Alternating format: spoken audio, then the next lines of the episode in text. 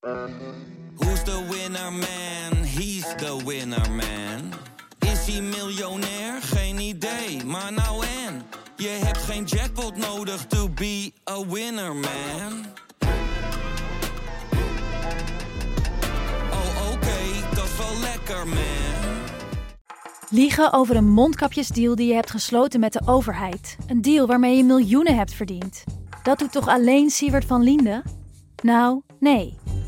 Ik ben Felicia Alberding en in de Mondkapjesmiljonairs duik ik met een team van correspondenten in andere schandalen. Want wist je dat Siewert helemaal niet uniek is? Luister de Mondkapjesmiljonairs in je Podimo-app. Of ga naar podimo.nl slash mondkapjes. En probeer Podimo 30 dagen. podimo.nl slash mondkapjes.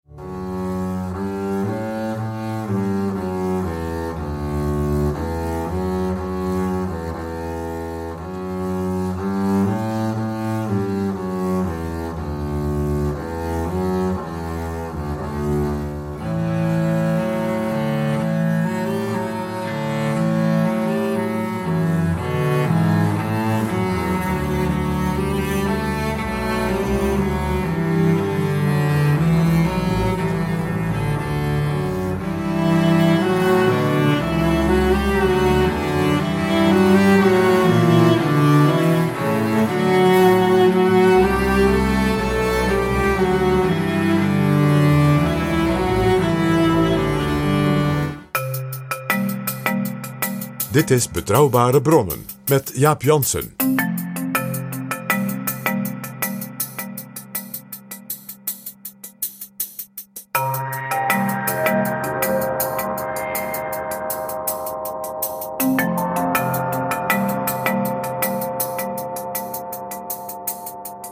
Hallo, welkom in Betrouwbare Bronnen, aflevering 124. Dag Jaap. De laatste aflevering in het tweede seizoen. Aan het eind komen we daar nog even op terug. Ik dank alvast onze sponsors, onze adverteerders en bovenal ook onze luisteraars. We zijn afgelopen week voor de anderhalf miljoenste keer beluisterd. Mocht je ons willen steunen, een donatie, klein of groot, stellen we zeer op prijs. Doneren kan via vriendvandeshow.nl slash bb. Deze laatste aflevering van Betrouwbare Bronnen in seizoen 2 gaat over een van de grootste Europeanen ooit, de Fransman Jacques Delors. Ik ga over hem praten met PG en halverwege de aflevering komt ook Luc van Middelaar erbij, hoogleraar Europese Unie aan de Universiteit Leiden. Jaap Jansen en Pieter Gerrit Kroeger duiken in de politieke geschiedenis. La communauté a été depuis des années une sorte de centre de gravité, une référence pour la liberté, pour la prospérité, et sans doute cette référence a joué son rôle dans les événements que les peuples ont déclenchés. Si nous ne réalisions pas, ce que nous avons décidé, nous serions incapables de franchir des pas au-delà de 1992. On dit parfois, la chance aide parfois, le courage aide toujours.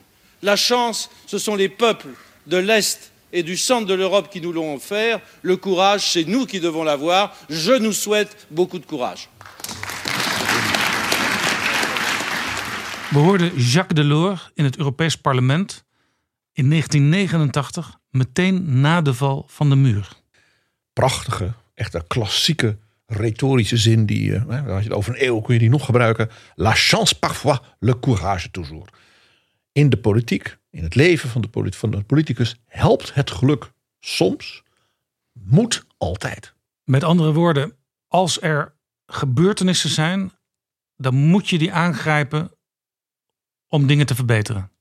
En daar moet je dus niet angstig zijn. En grote stappen te durven zetten. Durven, le courage, de moed. Eh, wat Bismarck ooit zei van als de geschiedenis voorbij loopt, dan grijp je desnoods de zoom van haar jurk. Dat is, dit is dus eh, dit is eh, Delors op zijn Bismarckiaans, zou je bijna zeggen. Delors, Jacques Delors. Hij wordt deze week 95 jaar oud. En voor jou is hij een van de grootste Europeanen aller tijden. Hij is de enige nog levende ereburger van Europa. De eerste was Jean Monnet, uitgebreid behandeld eh, in betrouwbare bronnen. De tweede was Helmoet Kool. Die natuurlijk enkele jaren geleden overleed. Waar we het ook al eens over hebben gehad. Hè, rond de val van de muur in Betrouwbaar Bronnen. En de derde, Jacques Delors. En dus de enige die nog leeft. En Jacques Delors is mijn baas geweest. Laat ik dat gewoon even erbij vertellen. Dus als ik nu verhalen vertel, dan komt dat ook mede omdat ik voor hem heb gewerkt. En dat is een unieke ervaring uh, waar ik uh, ook heel dankbaar voor ben dat ik dat heb mogen doen. Jij werkte voor hem toen hij voorzitter was van de Europese Commissie. President, zeggen ze in Frankrijk. Je, je, je sprak hem ook altijd aan als le président. Hij was president van 1985 tot 1995. Twee perioden. En tijdens zijn presidentschap is er heel veel gebeurd. En ook heel veel door hem gedaan. Die tien jaar hebben het Europa van nu gemaakt.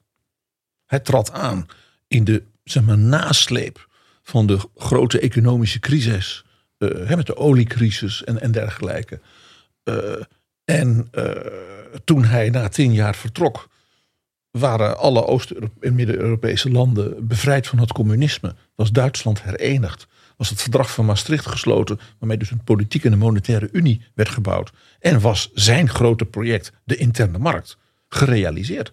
Het is een, het is een, het is een politiek cv dat maar heel weinig mensen in de wereldgeschiedenis hebben. We gaan het daar zo dadelijk nader over hebben. Maar kun je eerst even de persoon Delors schetsen? Ja, het is een hele bijzondere man. Om te beginnen, hij uh, heeft heel lang gewerkt en mede helpen bouwen. Wij zouden in Nederland zeggen het CNV, het Christelijk Nationaal Vakverbond. Dat was in Frankrijk natuurlijk katholiek. Maar hij was dus van de Christelijke Vakbond. En werkte uh, bij de Banque de France, dus de Nationale Bank, en bij uh, grote ministeries als hoge ambtenaar. Delors was dus een overtuigd vakbondsman. Daarin was hij dus ook iemand echt uit de christelijk-sociale traditie. Uh, maar dan de katholieke kant daarvan. Dan moet je denken aan paus Leo XIII met zijn encyclieken over hoe de arbeidersklasse niet onderdrukt mocht worden in de 19e eeuw, maar moest worden opgeheven. Dat is dus de christelijk-sociale leer, zoals dat heet. En daarom dat Delors ook dus een aanhanger werd van François Mitterrand. Nou, François Mitterrand was natuurlijk de aanvoerder van de Franse Socialistische Partij. Die samen met de communisten en, uh, en nog andere kleinere extreem linkse partijen optrad hè, als oppositieleider tegen de Gaulle. En later tegen Pompidou Ja. en, Fra- en uh, Giscard d'Estaing. Misschien een heel klein overeenkomstje met eh, Nederlandse gebeurtenissen. In Nederland had je het NKV, het Katholiek Vakverbond. En dat ging op een gegeven moment samen met de NVV, de Socialistische Vakbeweging. Die vormden samen de Federatie eh, Nederlandse Vakverenigingen, FNV. Dat is een beetje eenzelfde soort eh, ontwikkeling. Sterker nog, Delors is een van de mensen die dus die christelijk vakbond heeft laten fuseren. En dat heet in Frankrijk dan natuurlijk een secularisation. Ja, dus een ontzuiling, zouden wij zeggen, tot, zeg maar, tot een eenheidsvakbond. Dat nam dus niet weg dat Delors zijn hele leven dus een buitengewoon vroom katholiek is geweest. En in de tijd dus dat ik eh, wel eens uh, nou ja, memoranda mocht geven en zo. Dan kwam mijn baas, Howell Jones in Brussel. Die moest dan om half acht op het kantoor van uh, Delors zijn in de ochtend. En dan kwam Delors van de, van de vroegmis. Dat was het eerste wat hij deed nadat hij de deur uitging, s morgens naar de vroegmis. Naar de vroegmis. En dan werd hij dus naar het, uh, zijn kantoor gereden. En daar had hij dan ontbijt, want een goed katholiek is natuurlijk nuchter. Bij de, Ah, ja. ja, zeker. Ja, nee, echt, dat moet je heel serieus nemen. Hè, dat is het lichaam van Christus. En dan De hostie niet- is het eerste wat Juist. binnenkomt. Juist. En dan, uh, dan, nou, een Howell, die was dan, en dan had hij een half uur. Dus van half acht tot acht, of van tien over half acht tot tien over acht, dat varieerde een beetje. De, de, de, de files en zo. En dan in dat half uur, dat twee, drie keer in de week, uh, deed Delors het hele werk van de Eurocommissaris van Sociale Zaken, Jeugd, Onderwijs en Training. Want die mevrouw die was er nooit. Oh, Hij deed gewoon al haar werk. Naast zijn gewone werk. Hij dat stiekem nog wel twee, drie commissarissen waar hij niet tevreden over was voor hun werk. Dan deed hij het gewoon zelf. wisten ze dat in het Europees Parlement? Dat Nee. de commissaris Sociale Zaken eigenlijk gerund werd door Jacques Delors? Nee. Ik, ik, het feit dat ik dus die memoranda mocht schrijven, dat mocht ook niemand weten. Dus als er dan, ja, ja, het is echt. Als er dan dus, als de Delors dan zei, nou, ik vind dat een goed idee van die jongen uit Holland, eh, dan had ik dus meteen een probleem. Want dan moest ik het uitvoeren. Want als ik als, als Howell, dus mijn baas, naar een andere ambtenaar ging, die zei: Ja, maar hoezo? Daar hebben we het helemaal niet over gehad met mevrouw de commissaris. Ja. Dus dat moest geheim blijven. Dus als ik iets bedacht en de Lore vond dat goed, dan moest ik er dus mee gaan lopen. En dan uiteindelijk zei Howell dan bijvoorbeeld na drie maanden: uh, Nou, PG, je hebt wel erg veel te doen. Weet je wat, ik geef dat even aan die collega uit Denemarken. Die dus niet wist. Er was dus een aantal, een groepje ambtenaren bij Howell Jones. He, dat, die dus als het ware nou ja, in vertrouwen waren genomen. Die op die manier dus de lore aan, aan, nou ja, aangaven. Maar dat lijkt me lastig als je iets wil, als je een doel wil bereiken, als je beleid wil veranderen, dan moet je daar ook voor lobbyen op allerlei ambtelijke en politieke niveaus. En dan is het toch handig als de mensen met wie je spreekt weten dat jij eigenlijk een van de hoofdbreinen achter dat plan bent. Ja, ja, het was, het was geen eenvoudig ambtelijk bestaan, maar wel ongelooflijk spannend. En natuurlijk, ja, mag ik het ook wel zeggen, ik was nou ja, net 30. Uh, het was natuurlijk ook wel, ja, het, het was natuurlijk wel ja, een neusje van de zalm Ja. voor een jonge ambtenaar. Jij werkte voordat je naar Brussel ging voor het CDA en ook voor eh, Ruud Lubbers, die fractievoorzitter was. En natuurlijk tien jaar op het ministerie van Onderwijs. Ja, voor minister eh, Wim Deetman en daarna nog eh, een- wat langer. Laten we nog weer even kijken naar Delors voordat hij in Brussel terecht kwam. Hij had dus contact met François Mitterrand en François Mitterrand werd president. Die won de verkiezingen in 1981. En hij maakte Jacques Delors zeg maar, de centrale figuur van zijn regering. Delors werd minister van Economie, van Financiën en van het staatsbudget. Wij zouden zeggen drie ministersposten tegelijk. Superminister. Een, een, een superminister. En, wat ook heel bijzonder was, Delors was natuurlijk bepaald geen communist. Het was een, eh, jij zou zeggen, een iemand op de linkervleugel van de KVP, Ja. van het CDA. Het punt was toen wel dat Dus, dus zijn, zijn economisch beleid was alles, alles behalve, zeg maar, heel erg links. punt was wel dat de communisten die regering steunden. Sterker nog, er waren ook communistische ministers in, dat, in die eerste regering van Mitterrand. Mitterrand had de steun van de communisten nodig om zijn programma te kunnen voortzetten. Het programma commun. En hij had dus een katholiek benoemd over, over de centjes van Frankrijk, om maar zo te zeggen, de economie. Die in feite dus gewoon zei, ja, die communistische eh, beleidsideeën, dat gaan, we, dat gaan we niet doen. Dus Mitterrand bouwde een, bewust natuurlijk, een strijd in zijn eigen regering in. En toen het puntje bij paaltje kwam in 1983, na twee jaar, en de Franse economie ja, een kopje onder dreigde te gaan door allerlei onbetaalbare sociale gunsten. Toen koos hij voor de lijn van Delors. Was dit een machiavellistische truc van François Mitterrand? De bijnaam van François Mitterrand was Le Florentin, de man uit Florence. Dus dit was Machiavelli ten voeten uit. Het moest eerst aangetoond worden dat het oude socialistische slash communistische idee van nationalisatie van de basisindustrieën en allerlei andere dingen die eraan vaststaan. En ze- allerlei sociale geneugten van de ambtenaren mochten met 55 met We hebben ze ook een pensioen. beetje besproken met eh, de twee schrijvers van het boek over de Partij van de Arbeid in de vorige aflevering van Betrouwbare Bronnen. In Nederland nam de Partij van de Arbeid daar op een gegeven moment afscheid van. En in Frankrijk gebeurde dat dus in de eerste regering van François Mitterrand. Helemaal Mitterrand. Die laat zich dus kiezen als de heiland van links. En zodra hij dus in het Elysée zit, gooit hij dus alles wat hij had beloofd in de prullenbak. En laat dat Jacques Delors doen, die dus een man van het klassieke midden was. En de bijnaam van François Mitterrand, eigenlijk wel een soort geuzennaam, was eh, La Force Tranquille. En hij liet dus eigenlijk mensen als Delors het uitleggen waarom het moest. En dat leidde dus tot eh, de interessante situatie dat eh, Helmoet Kool, die natuurlijk ook zo'n katholiek was uit die sociale vleugel, maar dan van de CDU. Want dat, de, Duitse politiek heeft natuurlijk een andere geschiedenis dan de Franse. Dat Helmoet Kool Jacques Delors heel graag wilde als de nieuwe president van de Europese Commissie. En het is dus Kool geweest die mevrouw Thatcher heeft uitgelegd dat ze deze French socialist, ja, dat ze die moest steunen. Hoewel hij dus in een regering zat met communisten, moet je voor mevrouw Thatcher even indenken, ja. Want hij heeft haar uitgelegd, he is sound. En Thatcher ontdekte dat zelf ook toen ze meer over Jacques Delors te weten kwam. Toen ze ook met hem sprak. dat is een van de meest bijzondere dingen. Wij hebben daar in Betrouwbare Bronnen een keer aandacht aan besteed.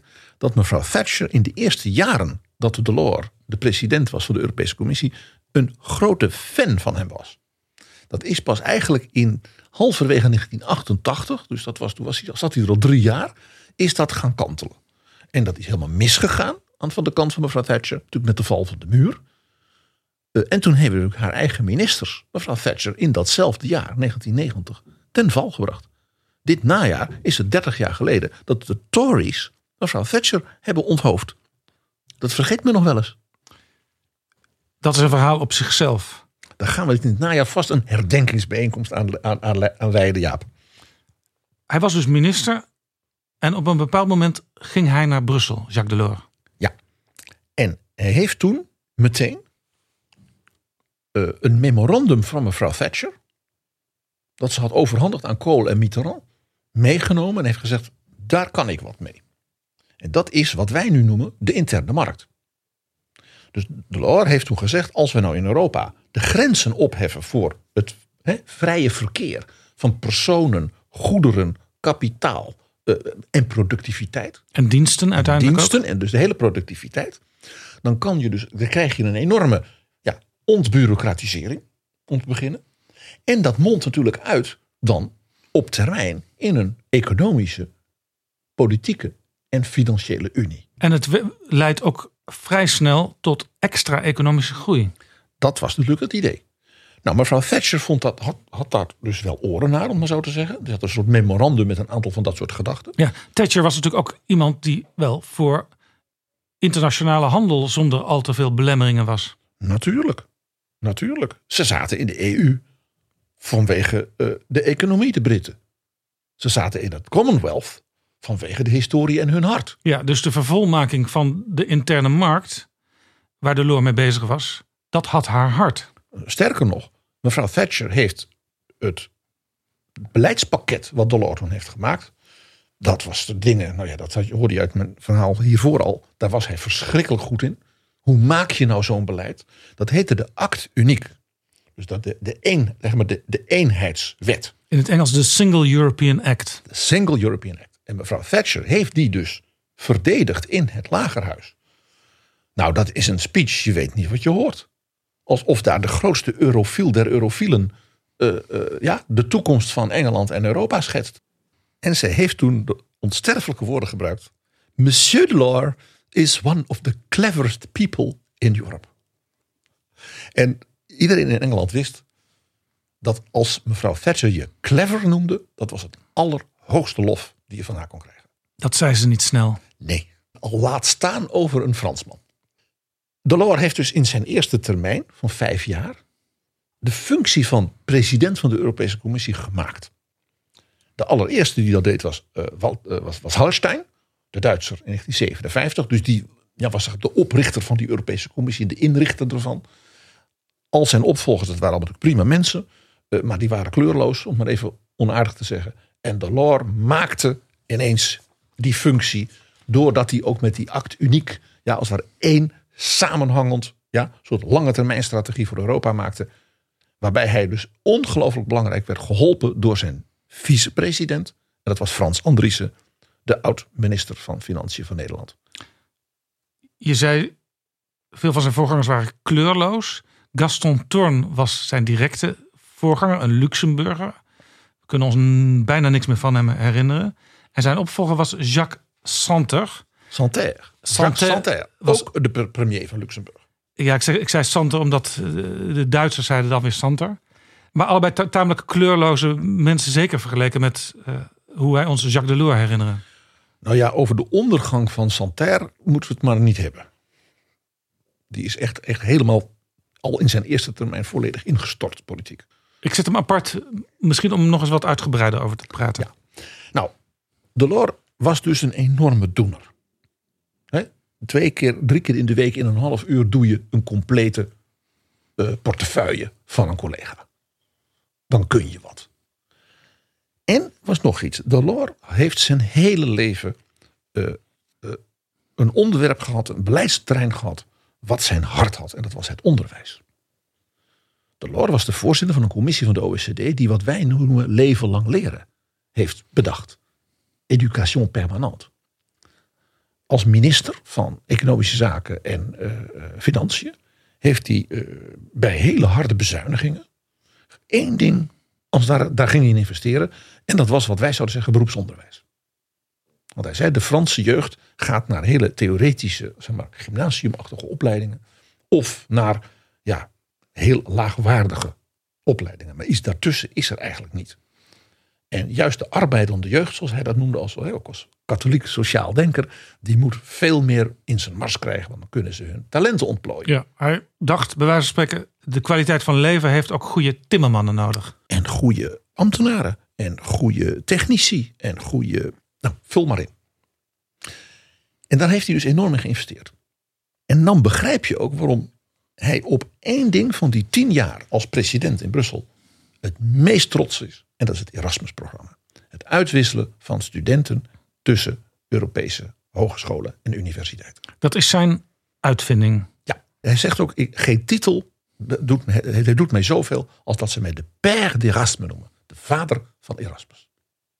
Ik heb daar met hem heel uitgebreid over gesproken. Nu precies tien jaar geleden, dus toen was hij bijna 85. Uh, vlijmscherp. Vlijmscherp. Dat deed je in je hoedanigheid als hoofdredacteur van Science Guide. Zeker. En hij kreeg een hele hoge onderscheiding in Nederland. En toen heb ik kunnen regelen dat ik met hem kon praten. En toen zei hij onder andere bijvoorbeeld over het Erasmus-programma dit. Ik heb dit destijds met kracht doorgezet. Nou, dat, eh, dat, dat, dat, dat, dat, is geen type. Hè? En gebruikte daarvoor het initiatiefrecht van de commissie bij de wetgeving in Europa. Ook hier weer, je ziet dus dat hij de procedures, hoe bestuur je, hoe voer je beleid, dat, dat zat in zijn vingers. Ja, nieuw beleid in Europa moet uit de commissie komen, zo is dat geregeld. En hij zegt, ik mag dus als commissiepresident een initiatiefwet indienen. En dat ga ik dus doen. Dit programma is een groot succes geworden, want met de massificatie van het hoger onderwijs is het nu voor miljoenen jongeren mogelijk en ook meer vanzelfsprekend geworden om bij universiteiten en hogescholen in andere landen te studeren. En dan ook weer typisch de financiële man, uh, Delors. Hij zegt ja, dat is ook een vraagstuk van efficiency. Om te investeren in het talent van jonge mensen. Dit soort lange termijn gerichte investeringen kan Europees veel meer opleveren. Je kunt beter samen Europees 10 euro steken in een wetenschappelijk vraagstuk dan dat elk land 1 euro vrijmaakt. L'Europe peut multiplier ses investissements beaucoup plus efficace. Europa kan zijn investeringen veel efficiënter verveelvuldigen. De echte lange termijn projecten zullen we zo moeten aanpakken.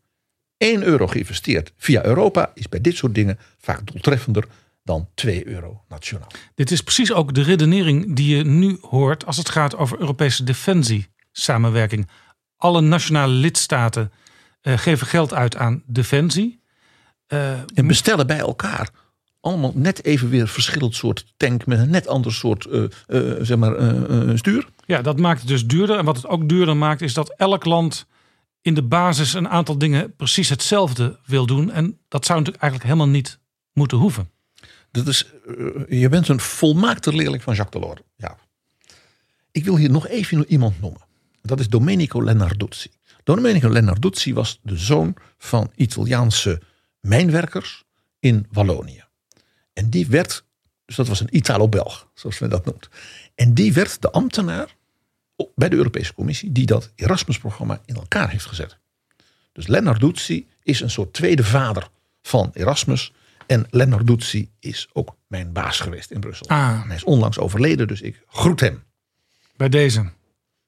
Delors was dus al flink bezig.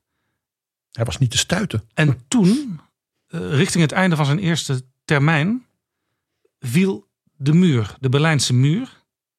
Wat gebeurde er toen? Ja, nou ja, Europa had natuurlijk een ongelooflijk geluk dat Jacques Delors daar zat. Want de blauwdrukken voor een Europa dat volledig over de kop ging. Waarin landen als Polen, Hongarije, Tsjechoslowakije, zoals toen nog heette. Toen de hele DDR. Ja, dat die ineens zonder het communisme bevrijd zouden worden. En dus hun toekomst moesten bepalen. Die blauwdrukken lagen klaar. Want die act uniek had hij dus uitgewerkt. Ja, tot één samenhangend bouwwerk van Europese regelgeving op het gebied van economie, financiën, vrij verkeer, enzovoort, enzovoort, enzovoort. En die landen konden dus gewoon inschuiven. Maar Hij dat- had dus een vooruitziende blik, terwijl uit eerdere verhalen van jou in betrouwbare bronnen bleek dat voor veel mensen de val van de muur en de ineenstorting van het Sovjet-communisme toch nog sneller kwam dan gedacht. Nou, voor hem ook. Maar het mechaniek om die landen, als het ware, vlot, zonder enorme economische zeg maar, instortingen, burgeroorlogen en wat al niet. Ja? Als dat in te laten schuiven in het, de methodiek van de EU, ja, dat mechaniek dat lag klaar. Dat had hij. Hè, dat, dat apparaat hoeft alleen maar de stroom aan te zetten. En dus inderdaad, in 1992 ook dus niet vertraagd. Hè? Ongelooflijke prestatie. 1992 zou die interne markt ingaan.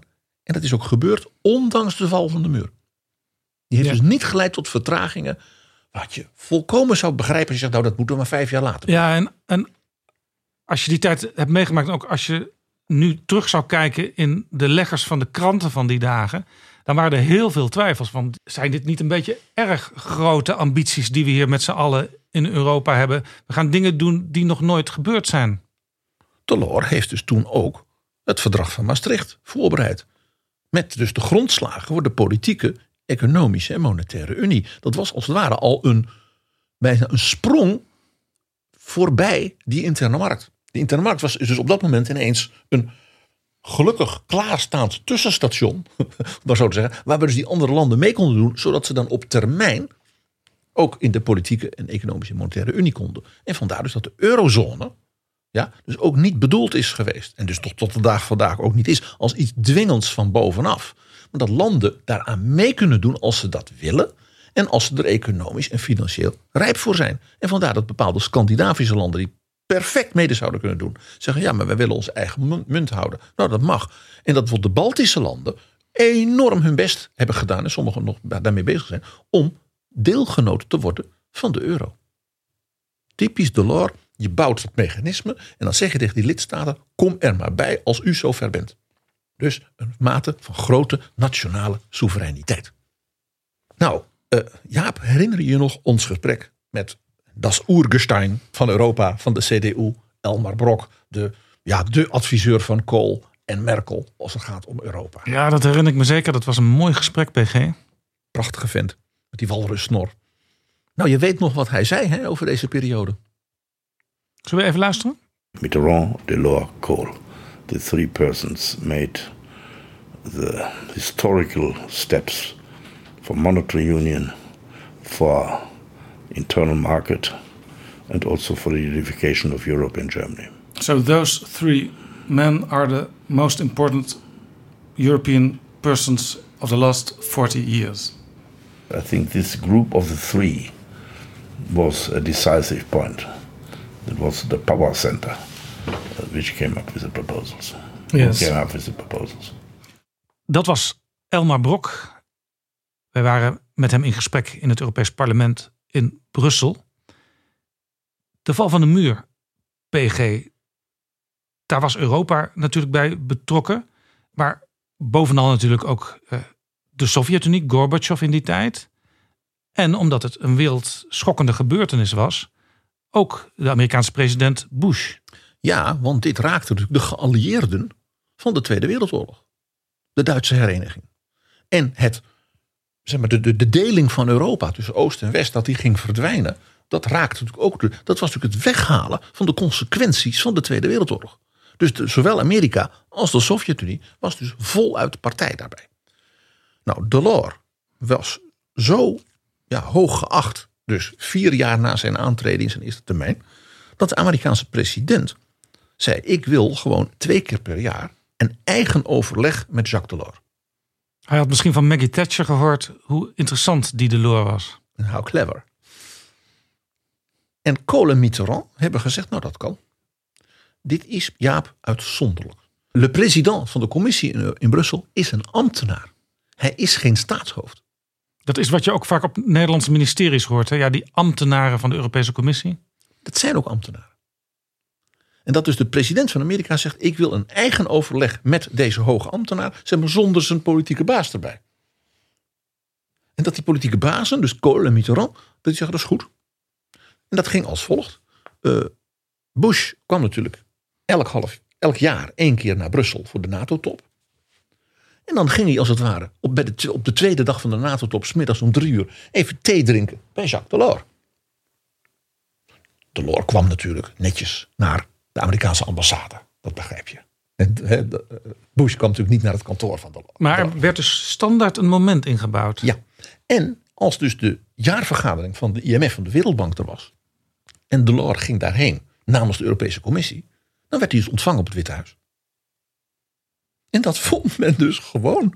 Nou, met alle waardering hoor voor eh, Ursula von der Leyen. Maar ik geloof niet dat zij twee keer per, per- twee keer per jaar gewoon privé bijna in er eentje op bezoek is bij Donald Trump. Er wordt wel eens gezegd, de functie maakt de man of de vrouw. Maar je eigen persoonlijkheid en je eigen ambitie en inspiratie... die kan daar toch nog wel heel veel plusjes bovenop leggen. Eh, Dat kon je hier zeker zeggen, ja. Klein dingetje, Jaap. Mag ik nog wel even, gewoon eventjes vertellen. Delors had natuurlijk geen staf hiervoor. Want de Europese Commissie heeft geen minister van Buitenlandse Zaken. Nu heb je die hoge autoriteiten, meneer Borrell. En, en, en Frans Andriessen deed ook de buitenlandse betrekkingen. Maar dat waren natuurlijk vooral handelsbetrekkingen. Niet diplomatiek strategisch. Dus Delors had geen personeel daarvoor. Dus toen heeft hij een oude vriend van hem uit Parijs, van de OECD, naar Brussel gehaald. En heeft gezegd: maak jij maar een klein team van slimme jonge mensen die Amerika snappen en die Brussel snappen. En die gaan dat voor mij voorbereiden, die gesprekken. Dus toen werd mij ineens door de Howell Jones, ik noemde zijn naam al, gezegd: Ja, ik heb een lunchafspraak voor jou geregeld met Ron Gass van de OECD. Ik zeg: Oh, wat leuk. Ik kende de man toevallig door mijn werk op het ministerie van Onderwijs. En die zei: Ja, hij zegt, die- gaat jou een eh, voorstel doen. Ik zeg: Oh, van de president. En ik had dus de volgende dag een lunch. En die zei: Nou ja, zou jij in dat teampje willen zitten? Nou ja, daar zeg je geen nee tegen. En toen ik tien jaar geleden Jacques Delors ontmoette in Nijmegen, hij was 85. Toen eh, merkte hij aan hoe ik hem aansprak dat ik een Brusselse ambtenaar was geweest. Want het was Monsieur le Président. En dat zegt hè, als Mr. Delors. Hè. Monsieur le Président. Dan keek ik meteen. Dat vogelkoppie. En ik zei, ik zal het u maar gewoon eerlijk zeggen. Ik heb voor u gewerkt. En dat was een enorme ervaring. Ik was een hele jonge jongen. En eh, dus dat wil ik gewoon gezegd hebben. Ik ben u dus heel dankbaar daarvoor. Ach, wat leuk. Wat heeft u gedaan? Die man had ook tienduizenden mensen die voor hem gewerkt hadden. Ja, uiteraard. Ik zei, nou, u heeft mij onder andere in een clubje gezet. En toen zei hij, hij was dus 85 bijna. Ah, la petite troupe de Ron Gas de l'OCDE. Ah, dat kleine clubje des jeunes jonge jongens van Ron Gas van de OECD. Die meute. Dat is toch on... Die man wist dus nog uit zijn hoofd dat hij dat zelf had gedaan. Vlijm scherp. Prachtig. Kun je ook iets zeggen over hoe hij als president opereerde? Ja, eh, eh, de- nou ja, ik zei al, eh, als hij vond dat zo'n eurocommissaris niet zo goed was, dan deed hij het werk zelf. Dan schrijf je gewoon het stuk opnieuw. Ja. Een wit vel. Dus ik, toen ik drie weken eh, in Brussel zat, toen werd ik dus bij How- Howell Jones geroepen. Die zei, ja, ik heb even een eh, klusje voor je. Jij moet voor de president een memo schrijven over dat en dat en dat. En toen begreep ik waarom hij tien dagen daarvoor dat ineens dat dossier zei, Kijk jij hier eens naar. Dus ik werd getest. Dus ik denk, nou, dan schrijf ik een memo. En één ding was duidelijk, niet meer dan anderhalf A4. Bij voorkeur één A4. Probleemstelling, eh, wat moet er besloten worden? Advies. En als de president meer wilde weten, dan vroeg hij dat wel. Nou, dat hoefde niet, want hij kende alle dossiers. Echt. De man had alles gelezen. Het was een werkpaard. Ongelooflijk. Dus dan kwam de volgende dag. Hè, dan was dus Howell Jones om half acht bij hem na de vroegmis. En dan werd ik om eh, zeg maar kwart over tien bij Jones geroepen. Kopje koffie. Die zei hij, nou, de president heeft je memo gelezen. Hij vond het eh, optie 2 wel aardig, maar moet nog even hier naar kijken. Of hij vond het wel weer heel ondeugend. Hij- hij- ik, ik, werd af en toe bestraffend toegesproken. Maar, met een glimlach. Dat vond hij ook wel weer leuk. Want het was een beetje ondeugend. En eh, dus hij zei, nou doe dat dan maar. Of, hè, maar laten we eerst nog even met het Europees Parlement, dat we die raadplegen. Want die moeten niet doorkrijgen dat dat niet van onze commissaris is, maar van Delors. Dat moest dus toegedekt blijven. Het was dus een hele besluitvaardige man. En hij wist dus ook dat hij soms door in de coulissen te blijven staan en aanwijzingen te geven aan anderen eh, meer effect kon bereiken. Eh, hij had het vermogen zijn ego in bedwang te houden. Dat is voor een Franse toppoliticus een bijzondere eigenschap. Sowieso voor een politicus. En zeker voor een Fransman. Nou ja, je begrijpt, eh, in 1990, ja, die muur was gevallen. Eh, dat verdrag van Maastricht, hè, dat was in de voorbereiding. Dus er was natuurlijk geen lange vergadering nodig over wie Jacques Delors zou moeten opvolgen na vijf jaar. Dat was Jacques Delors zelf. Had hij geen echte vijanden gemaakt? Eh, nou ja, mevrouw Thatcher was weg. Eind 1990. En hij was natuurlijk zo verstandig om John Major, haar opvolger, zeer uh, te, te, te koesteren. Want nu had hij de steun van en Kohl en Mitterrand en John Major. Dus hij kon toeslaan in Ja. die tweede periode. Nou, dat hebben we geweten.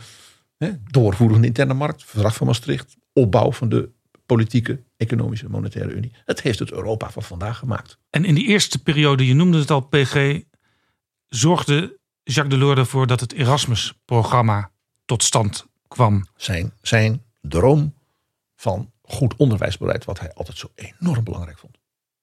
Laten we daar eventjes over praten, over de praktijk van dat Erasmus-programma met Luc van Middelaar. Dit is Betrouwbare Bronnen. We gaan praten met Luc van Middelaar. Hij was van 2010 tot 2015 speechwriter en politiek adviseur van Herman van Rompuy, de eerste voorzitter, president van de Europese Raad. En tegenwoordig is hij hoogleraar grondslagen en praktijk van de Europese Unie en haar instellingen aan de Universiteit Leiden. Welkom Luc van Middelaar. Wij praten ook met u omdat u zelf Erasmus-student bent geweest. Kunt u daar iets over vertellen? Nou ja, iedereen is toch tegenwoordig Erasmus-student geweest. Dat is een soort eh, verplichte gang voor, eh, nou ja, inderdaad, een beetje vanaf mijn generatie. In mijn geval was het in 1993, 94. Ik studeerde geschiedenis in Groningen en als derdejaarsstudent ben ik één jaar op pad gegaan naar Parijs. Het was het eerste jaar dat dat kon. Naar de Sorbonne, Paris 4. Nou, dat vond ik natuurlijk geweldig chic. Uh, met een vriendje uit die tijd die ging naar Grenoble.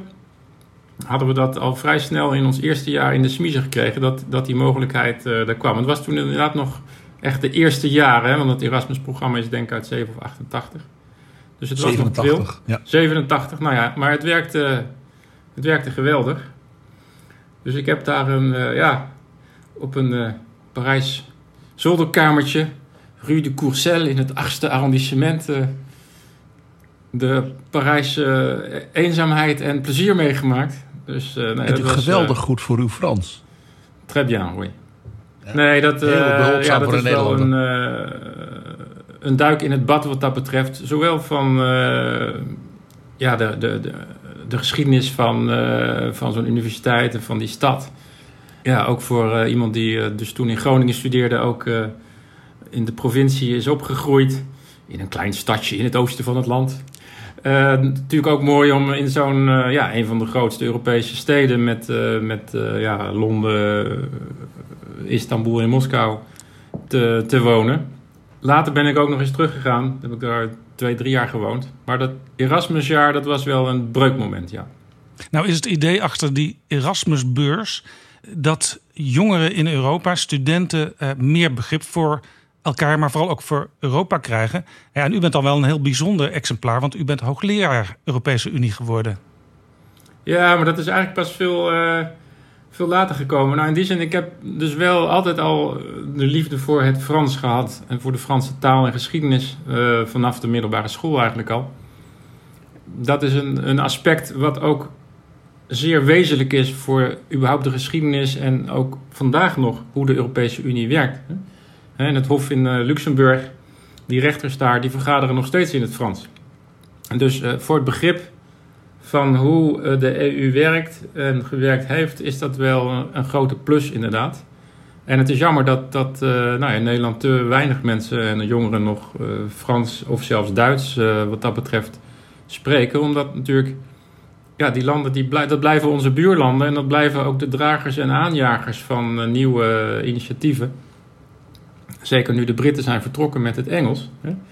En wat dat betreft uh, zou ik uh, ja, wensen dat, dat mensen dat blijven doen. En ook naar uh, de minder spannende, niet alleen maar naar Barcelona en Sevilla waar het zo leuk is eh, aan het strand. Maar ook ja, naar Parijs. Liever naar Parijs of naar Berlijn. Frankrijk en Duitsland eh, ook niet vergeten. München. Alle TU-studenten moeten naar München. München, ja zeker. Wat heeft u eh, in dat jaar in Parijs als geschiedenisstudent aan geschiedenis opgedaan? Heeft dat geleid tot een scriptie over Lodewijk XIV of iets dergelijks? Nou, dan zegt u wat Lodewijk XIV. Daar had ik een jaar lang college over. Ehm, ik ben de naam van die hoogleraar nu even vergeten. Maar dan kreeg je ja, dus het, hele leven en, en het verhaal van Lodewijk XIV. En het was mij al snel duidelijk dat die docent een ongelofelijke pesthekel had aan Nederland. Les Provinces Unies, de Verenigde Provincie in de 17e eeuw. En natuurlijk was uh, onze eigen uh, Willem de grote tegenstrever van uh, Lodewijk XIV. Protestant, waterland, nou, naar Engeland overgestoken. Allemaal foute boel vanuit het Frankrijk van Lodewijk XIV gezien. En wat me ook trof in dat jaar, in dat college, maar ook in andere, is dat het die geschiedenis enorm politiek was. Hè. Je, je, je zat een, een, half uurtje te luisteren naar die docenten. En dat ging soms over de middeleeuwen. En dan wist je eigenlijk al of ze links of rechts waren in, in het Franse landschap. Dat heeft een grote indruk op mij gemaakt. Zeg maar die verbondenheid van het verhaal wat je over het verleden kunt vertellen... met, met hedendaagse opvattingen, overtuigingen of uh, inzichten. Nou, die Lodewijk XIV man die was dus rechts, hè, dat was duidelijk. Dat betekent waarschijnlijk dat... Monarchist. Dat, dat de colleges, daar moet je dan ook wat politieke saus van afschrapen... als je er later nog verder over gaat contempleren wat je gehoord hebt. Dat is nou een typisch Nederlandse opmerking. Ja, inderdaad. Het is juist door die politiek dat het extra levenskracht krijgt, zou ik ook zeggen. Ja, je moet, je moet over uh, Napoleon en over Lodewijk XIV en over Madame de Pompadour... moet je politiek kunnen debatteren. Helemaal mee eens. Nee, dus dat was, uh, dat was buitengewoon uh, leerzaam aan, uh, ja, aan, aan, in, de, in de bankjes. Houten bankjes, veel te krap altijd. Hè. We moeten ons ook niet te mooie voorstellingen maken, want in het Franse systeem zijn de universiteiten eigenlijk juist niet de crème de la crème van het hoger onderwijs. Hè. Dat is het, het, het massa-onderwijs. De beste studenten. Eigenlijk moet je naar de École Nationale d'Administration. Ja, je hebt een heel aantal inderdaad Hautes Écoles, dat is er een van uh, die u noemt. Dat, die is meer voor uh, toekomstige topambtenaren en diplomaten. Maar in het vak van... Saint-Cyr uh, voor de militairen, waar de Gaulle professor was? Nou ja, en je hebt de, de École Normale Supérieure, meestal afgekort tot Normale Sup. Dat is meer de school voor, voor intellectuelen, voor historici, filosofen en, en dergelijke. Maar de studenten die daarop willen komen, die moeten twee jaar na hun eindexamen ongelooflijk hard en veel studeren. Dat is echt ongekend. In Nederland uh, hebben we daar geen idee van. En daarna kunnen ze, kunnen ze daar uh, dat mooie diploma halen en, uh, en netwerken. Dus eigenlijk tussen hun 18 en 20ste werken Franse studenten het hardst. Die daarop komen. En de mensen die dat niet lukt, en dat zijn die andere miljoenen, die komen dus op die universiteiten terecht. Je kunt eigenlijk niet met een Erasmusbeurs naar die École Normale Sup. Nee, nee. Tenminste, ja, toen niet. Ik zou het graag toen, hebben toen... geprobeerd. Hoewel ik toen natuurlijk nog niet helemaal de finesses van dat uh, sociologische onderscheid uh, door had. Dat heb ik ter plaatse ontdekt. Toen u daar in 93 als student uh, rondliep, dacht u toen ook wel eens: dit heb ik aan Jacques Delors te danken? Nee, dat had ik eerlijk gezegd niet zo op het netvlies op dat moment. De Europese Unie en, en, en instellingen is iets wat ik eigenlijk pas later, waar ik me later meer in heb uh, verdiept, pas, pas sinds het jaar 2000, 2002 zo'n beetje. In de tijd van Lodewijk XIV speelde dat ook nog niet op die manier? Nee, nou ja, in, in, in die tijd en zelfs in de middeleeuwen werd er natuurlijk door, uh, door studenten en professoren door heel Europa gereisd. Het is niet Precies. voor niets. Ja, dus, dus, dus de studenten van de middeleeuwen en dingen, waren, die, dat waren uh, Bedouinen. Die trokken voor door heel Europa. Want ze spraken namelijk allemaal Latijn. Dus dat was heel fijn en handig. Nou ja, en daarom is Erasmus ook uh, natuurlijk een, een, prima naam uh, voor dit initiatief, voor dit programma. Dat was ook een reiziger die, ja, die zat in, in Londen, Parijs, in Duitsland, in Basel is hij geloof ik geëindigd. Was overal bekend. En het is wel jammer dat ze dit Erasmus-programma later hebben ondergebracht, de Brusselse bureaucraten bedoel ik, in het Socrates-programma. Want dat is nou een figuur, natuurlijk ook een groot man. Maar ja, die kwam echt Athene niet uit. Misschien een wandelingetje een keer naar het strand of naar het bos. Maar dat was het dan. Hè. Die, is, die is echt eh, niet verder dan 10 kilometer van huis geweest. Dank u wel voor dit moment. We komen straks nog even bij u terug om verder te praten over de betekenis van Jacques Delors.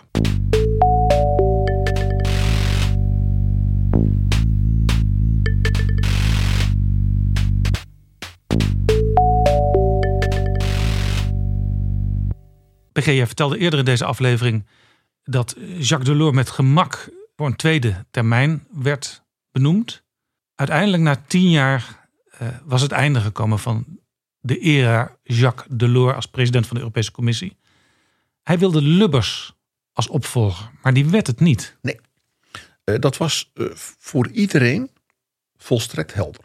Waar kwam de band tussen Jacques Delors en de Nederlander Ruud Lubbers vandaan?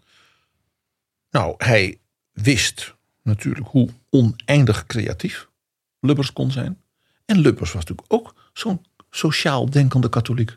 Het was een beetje zijn jongere broer. Heel simpel. Er was een soort van nestgeur tussen die twee. Ja, ja. En hij wist natuurlijk ook dat Lubbers, hoe zou ik het nou zeggen, uh, erg goed had kunnen optrekken met mevrouw Thatcher. En dat was dus van belang, vond hij, om die Britten erbij te houden. Want John Major was van goede wil, maar had wel toen al natuurlijk in zijn partij die Thatcher aanhang en de anti-Europeanen.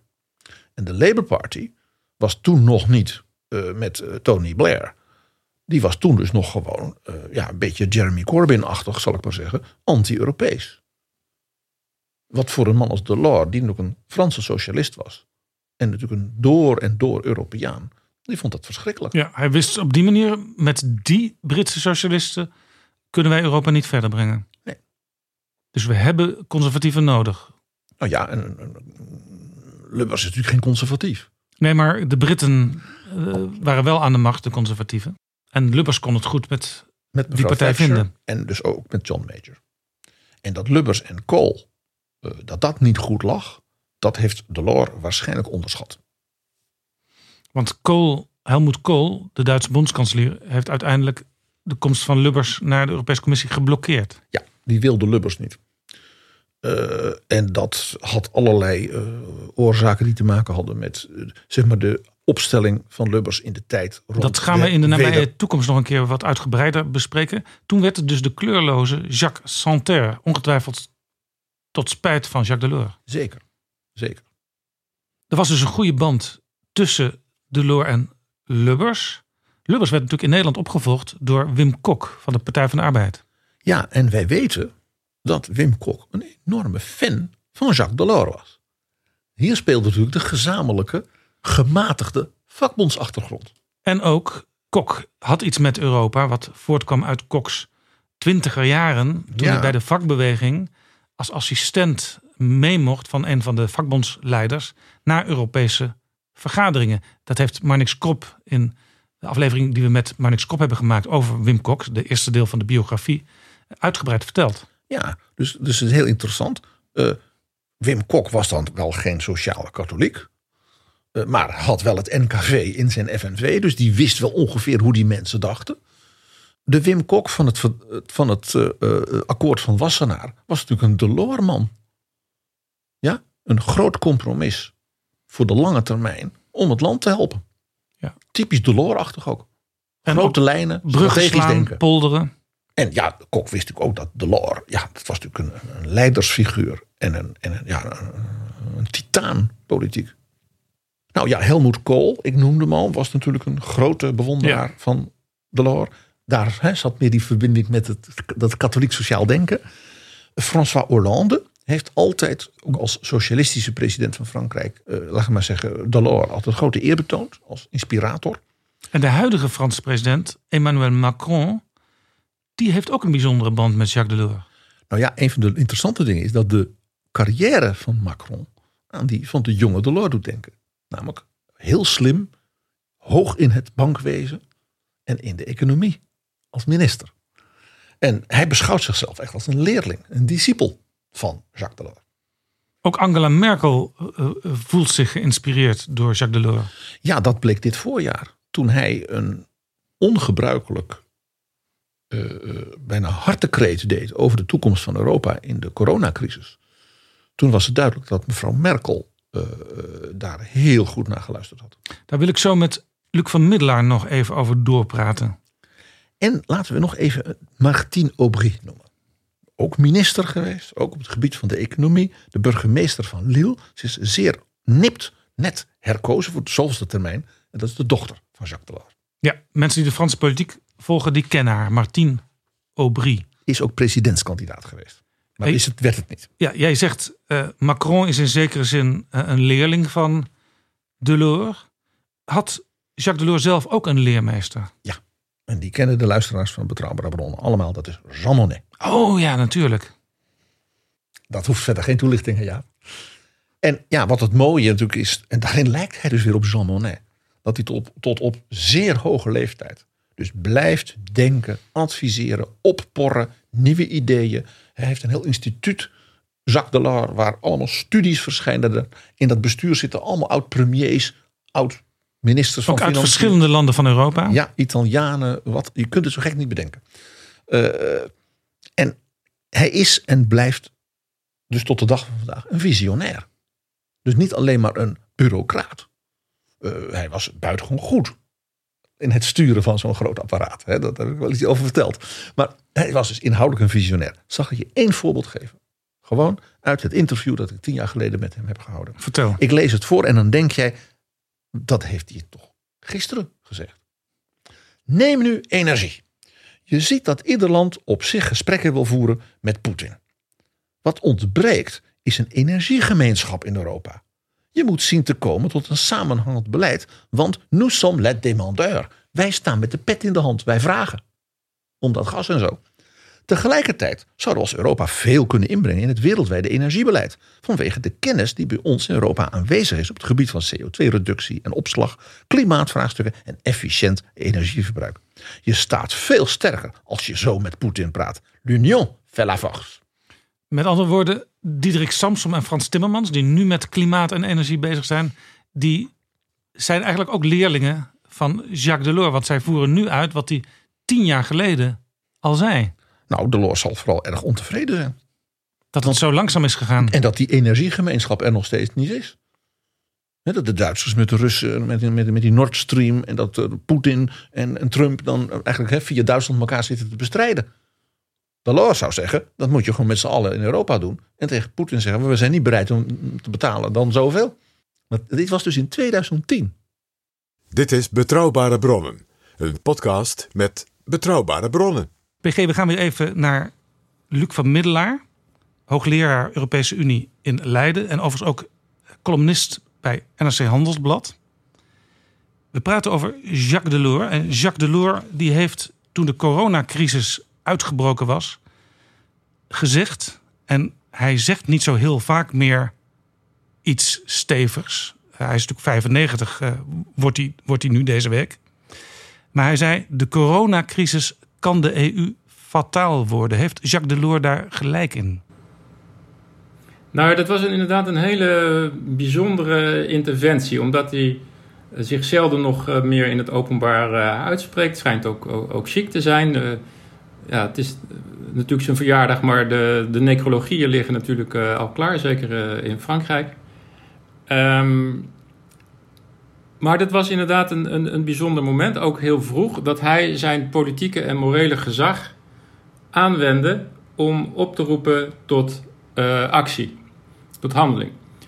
En dan is het een beetje te eenvoudig om te zeggen: heeft hij gelijk of heeft hij ongelijk? Nou, het is een politieke stellingname die beoogt om iets te veranderen. Hè? En pas achteraf kun je zeggen: heeft hij uh, te vroeg gesproken of, of te laat? Heeft dat effect gehad? Nou, ik denk dat dat zeker uh, effect heeft gehad, in elk geval in Frankrijk en, en voor een deel daarbuiten.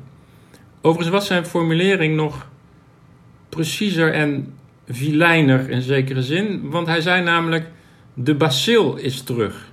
De bacterie is terug. En daarmee doelde hij vanuit zijn perspectief op de terugkeer van het nationalisme. Dat het Europese project zou kunnen ondermijnen. En dan zit dus eigenlijk. Ja, dan zit je op veel lagen te spelen tussen het idee van nationalisme en het idee van ziekte, door te zeggen de bacterie is terug. Hè.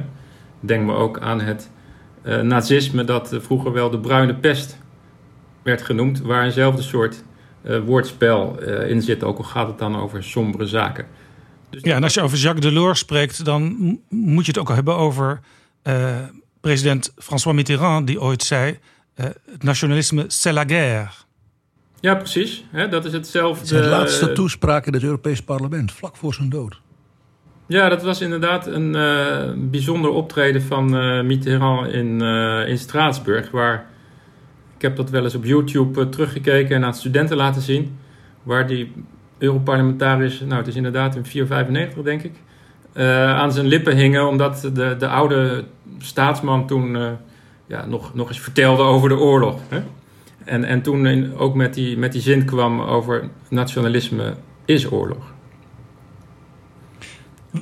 We hadden het over die uitspraak van Jacques Delors. Ik las op 24 april in NRC Handelsblad een column van u. En toen schreef u: Het overleven van de Europese Unie staat nu niet op het spel, maar dat kan nog wel komen in deze crisis. Nou ja, daarbij doel ik op dat gevoel voor timing. Uh, van als je dus waarschuwt, hè, het huis staat in brand, we gaan allemaal ten onder. Uh, dan moet je dat op het juiste moment doen. En ik denk dat uh, een gevoel van paniek opwekken, dat is, dat is een instrument wat je voorzichtig moet hanteren. Als dat te vroeg komt of niet geloofwaardig is, dan word je de volgende keer niet meer geloofd. En als het te laat komt, is de boel afgefikt. Hè? Was de huidige Franse president Emmanuel Macron te vroeg met alarm slaan? Nou ja, achteraf uh, denk ik dat, dat uh, hij vooral heeft willen inwerken, Macron, op bondskanselier Merkel. Uh, als we dan inderdaad teruggaan naar die tijd in april over corona. Macron gaf toen een interview aan de Financial Times. Waarin hij de Duitse oorlogsschulden en de kwijtschelding van Duitse oorlogsschuld erbij haalde. Dat viel in eerste instantie heel slecht bij de Duitsers, vinden ze verdomd pijnlijk. Maar uiteindelijk is Merkel natuurlijk toch in een paar weken gedraaid en heeft zij om zich heen gekeken, de toestand van de Zuid-Europese economieën gezien en geconstateerd dat Duitsland daarin zijn verantwoordelijkheid moest nemen, economisch en politiek, om uh, als sterkste land in het midden van Europa te zorgen dat uh, ook Zuid-Europa heel door die crisis uh, heen kwam. Daarmee volgde dus Merkel zeg maar die waarschuwende lijn van Delors. Merkel volgde absoluut die waarschuwende lijn. En uh, dat kwam van Delors, het kwam, zou je kunnen zeggen, ook van de paus. Hè? Die heeft ook in dezelfde tijd vergelijkbare dingen gezegd, uh, grappig genoeg. Dus ook als zeg maar, moreel en politiek gezagsdrager, zo mo moet je dat zien, niet een actief politicus. Je zou dus ook kunnen zeggen dat Delors geen biografie van Chopin zat te lezen. Zo zou je dat uh, op Twitter ook kunnen zeggen.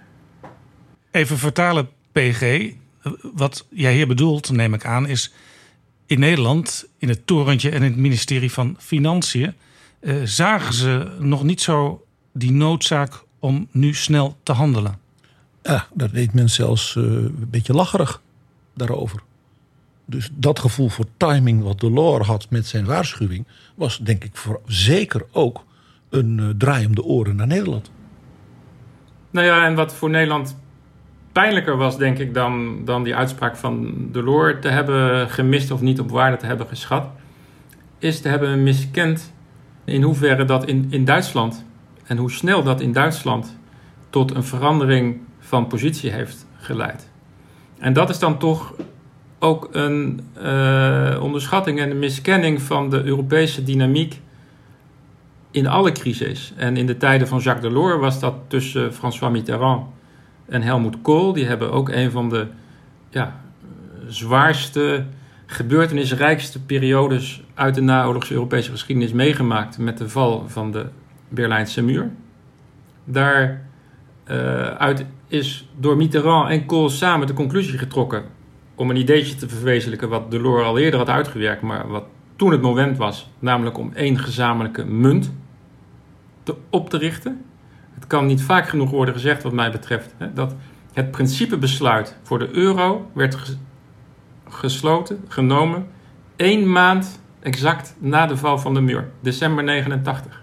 En dat zijn die drie mannen, Mitterrand, Kool en Delors, die dat hebben aangedreven. En Precies al- wat Elmar, Elmar Brok heel krachtig tegen Jaap en mij heeft gezegd toen wij hem spraken. Hij zei die drie namen en toen zei hij Kool, Mitterrand en Jacques Delors. Is dit ook een, een ultiem voorbeeld van wat u in uw boek Improvisatie en Oppositie, de nieuwe politiek van Europa, er is in 2019 een herziene versie uitgekomen, wat u in uw boek noemt gebeurtenissenpolitiek, greep krijgen op onvoorziene gebeurtenissen, handelen? Ja, dit is absoluut eh gebeurtenissenpolitiek eh puur sang. En dat is ook wat, wat Merkel en Macron in die traditie eh, van Kool, Mitterrand, Delors hebben gedaan. In, in mei met hun voorstel, wat de commissie daarna verder oppakt. Dat is toch ja, grote ontwrichtende gebeurtenissen. De val van de muur, een migrantencrisis, een coronacrisis. Bedwingen en als het ware toch een, een pad naar een gezamenlijke toekomst weer vinden. En zowel in Duitsland als in Frankrijk, sterker dan in ons land, hè, is het heel natuurlijk en vanzelfsprekend om Europa in dat toekomstbeeld in te bouwen. Dat hoort bij de identiteit van de Duitse Bondsrepubliek, van de Franse Republiek. En ehm, dat is iets wat in Den Haag, op het ministerie van Financiën en soms zelfs in het, in het torentje wel eens wordt vergeten. Wij kijken toch vanuit de Nederlandse traditie veel meer naar, naar Europa als een markt, economie, eh, pragmatisch, de dertiende maand van je salaris.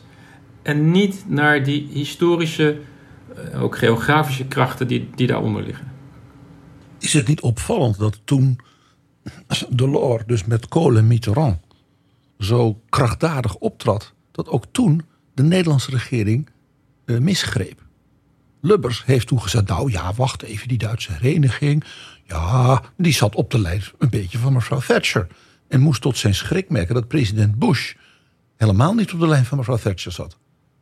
President Bush ging vol Helmut Kool steunen. En toen switchte de Nederlandse regering in nou ja, februari, maart van 1990 even heel snel. Dus opmerkelijk, ik, ik, zie daar dus een opmerkelijk patroon in. Ja, dat lijkt me geen dat toeval. op zo'n moment het niet aanvoelt. Dat lijkt me geen toeval. Ruud Lubbers is eh, econoom, hè, Rotterdammer. Eh, en ook niet eigenlijk doordrenkt van het voortdurend besef van en blik op die historische krachten. Die eh, Europa naast de economie natuurlijk, dat wil ik verder helemaal niet eh, onderschatten. En dat is ook voor Duitsland en Frankrijk van belang. Maar naast die historische krachten dat Europa vormgeeft. En Jacques Delors, die was zo eh, effectief als commissievoorzitter omdat hij de brug wist te slaan tussen enorme kennis van het ambtelijk technocratisch apparaat en ook die leiders, met name Mitterrand en Kool, in de Europese Raad. Dus hij had bepaalde ideeën, het Erasmus-programma, de interne markt, later de euro, maar het lukte hem om voor die ideeën ook het gezag te vinden bij de regeringsleiders om ze te verwezenlijken. En hij, hij begreep dus heel goed welke rol hij daarin eh, kon vervullen. En ik denk dat hij ook als.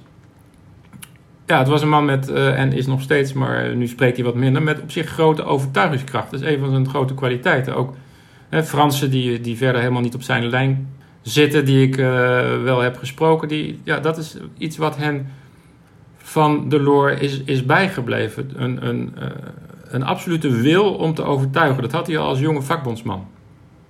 U was van 2010 tot 2015 politiek adviseur van Herman van Rompuy. Heeft u in die tijd Delors ook ontmoet?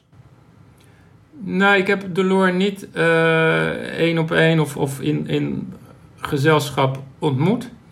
Kijk, bij alle kwaliteiten die ik ook eh Delors graag eh, toedicht, had hij soms ook een wat eenzijdige kijk op de Europese samenwerking, waarin hij eigenlijk het belang van het betrekken van de lidstaten bij dat project onderschatte. En, en, en daar soms misprijzend over was.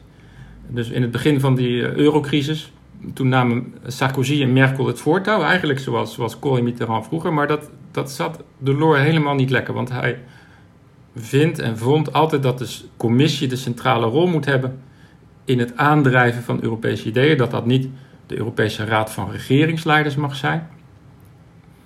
En uh, nou ja, omdat ik in, in eigen publicaties en ook mijn eerste grote boek over Europa, de passage naar Europa, eigenlijk juist dat uh, die instelling van de Europese Raad van Regeringsleiders, waar Mark Rutte uh, nu zit, hè, Merkel en, en, Macron, heel erg heb belicht en, en in het zonnetje heb gezet, heb ik gehoord, en daar heeft hij zich ook publiek over uitgelaten, dat, dat Jacques Delors dat helemaal geen, geen mooi boek vond. Hij heeft dat zelfs een keer, een, heeft dat een, keer een gevaarlijk boek genoemd.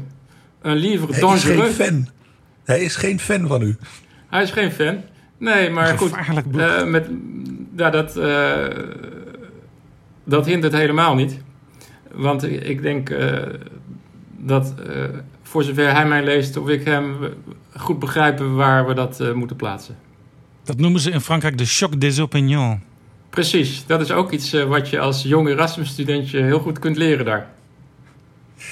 Luc van Middelen, mag ik u hartelijk danken voor uw bijdrage aan deze aflevering van Betrouwbare Bronnen. Avec plezier. Bedankt.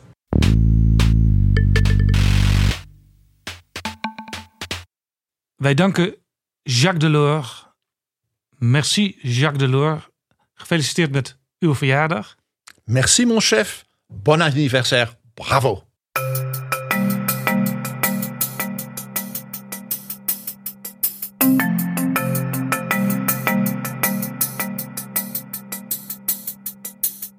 Zo, dit was Betrouwbare Bronnen, aflevering 124. En dit was ook de laatste aflevering voor het zomerreces. Dus het laatste aflevering van ons tweede seizoen, Jaap. Het tweede seizoen waarin wij ruim anderhalf miljoen keer beluisterd zijn. Ik, ik kan er nog steeds niet bij. Je weet, dat, ik, dat is geen... eh, dat is echt zo. Ik kan er gewoon nog steeds niet bij. Hoe ontzettend leuk dat ook is. De champagnefles gaat open. Mede om nog even te klinken op Jacques Delors en hem in zijn gezondheid alle goeds te wensen. En wij danken al onze luisteraars. We komen terug met betrouwbare bronnen in de laatste week van augustus. En we hebben alweer een aantal interessante thema's en afleveringen in de planning. Ja, we gaan door met onze serie over de val van de muur en de Wiedervereinigung van Duitsland. Dat is natuurlijk op 3 oktober aanstaande, 30 jaar geleden. En dan gaan we daarna die serie voortzetten. Want dan gaat het over hoe na de Wiedervereinigung natuurlijk het- de Sovjet-Unie implodeerde. En in feite dus de ondergang van het communisme eh, als ideologie in Europa. En in dat enorme Rusland. En het nieuwe seizoen wordt natuurlijk ook het seizoen op weg naar de Tweede Kamerverkiezingen 2021. Daar gaan we ook op een typische betrouwbare bronnen manier aandacht aan besteden. En natuurlijk Amerika. Amerika, verkiezingen. En als historicus PG heb jij ook hele mooie verhalen nu al in je hoofd. Dat weet ik, want we zitten daar al over te praten. Ik heb al eh, vorige week eh, geluncht met Pirmin Oldweghuis, onze Amerika-kenner. Om eh, met hem samen ook rondom die verkiezingen ook nog een serie te doen. of- Over het verleden van die verkiezingen.